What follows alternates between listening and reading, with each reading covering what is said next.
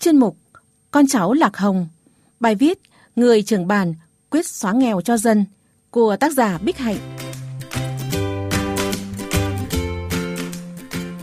Được bà con dân bản Pom Cại, xã Mường Tùng, huyện Mường Trà, tỉnh Điện Biên tín nhiệm bầu làm trưởng bản đã 15 năm, nhưng chưa khi nào ông Lò Văn Thân thấy bằng lòng với những việc mình đã làm được.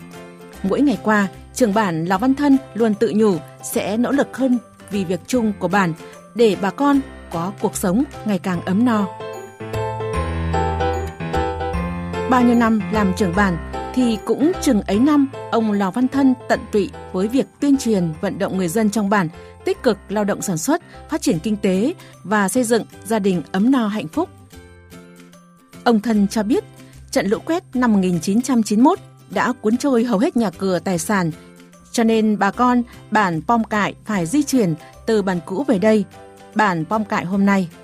Khi đó, cả bản có hơn 40 nóc nhà đều lợp bằng danh nứa và 100% số gia đình đều có tên trong danh sách hộ nghèo. Đường đi trong bản thì lổn nhổn đất đá. Thấu hiểu khó khăn cơ cực của người dân Pom Cải, ngay khi được dân bản tín nhiệm bầu trưởng bản, ông Lò Văn Thân đã chủ động tìm hiểu các chính sách hỗ trợ người dân vùng đồng bào dân tộc thiểu số phát triển kinh tế, tìm đọc các mô hình hiệu quả in trên báo, tạp chí, rồi ghi chép lại vào cuốn sổ riêng làm cẩm nang kiến thức vào những buổi họp bản được tổ chức mỗi tháng một lần, ông đều dành thời gian thông tin chính sách, khuyến khích các gia đình mạnh dạn lựa chọn, thực hiện một mô hình sản xuất, chăn nuôi phù hợp.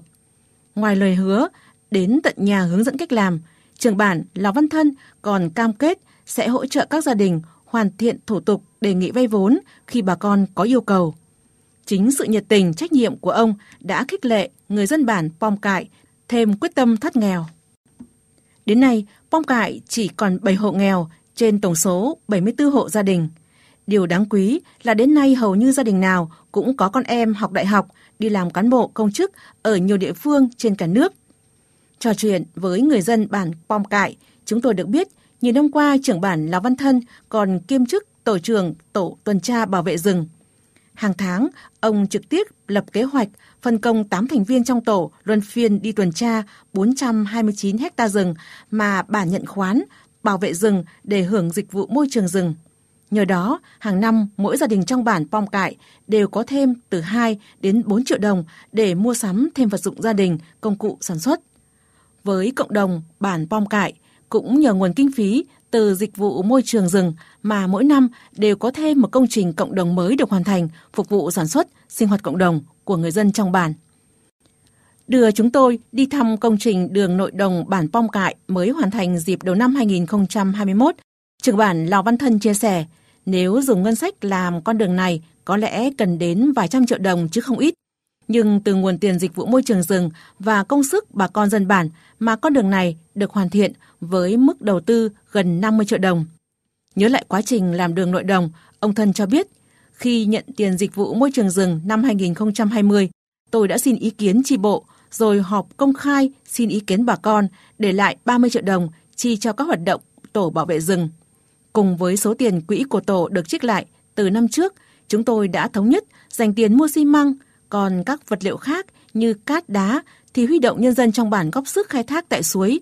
Sau 20 ngày huy động sức người sức của, đường nội đồng đã hoàn thành với chiều rộng 1,2 mét, chiều dài gần 1 km. Hai bên đường được kè đá chắc chắn. Từ ngày có con đường, bà con ra ruộng canh tác hay vận chuyển thóc lúa làm ra cũng thuận lợi hơn rất nhiều. Trước cứ phải gánh từng bao về nhà, vất vả lắm. Trường bản Lò Văn Thân tâm đắc. Cứ như thế, mỗi năm hai lần nhận tiền công bảo vệ rừng từ Ban Quản lý rừng phòng hộ Mường Trà về, ông Lò Văn Thân lại tổ chức họp bản thống nhất định mức chi cho từng gia đình và phần trích quỹ làm công trình cộng đồng của bản. Với tinh thần trách nhiệm, việc chung của bản, việc lớn việc nhỏ của từng gia đình, trưởng bản Lò Văn Thân đều có mặt giúp sức. Vì thế người dân Pom Cại luôn tin tưởng chia sẻ, gửi gắm mọi niềm vui, nỗi niềm. Điều ông Thân tâm đắc nhất đó là bản làng ngày một trù phú hơn, đời sống của bà con trong bản được cải thiện trông thấy. Nghĩ đến một ngày không xa, khi lớp con cháu rời bản đi học xa trở về đóng góp, làm giàu cho gia đình quê hương, người trưởng bản chọn đời tâm huyết với sau đó giảm nghèo lại mỉm cười, đầy lạc quan.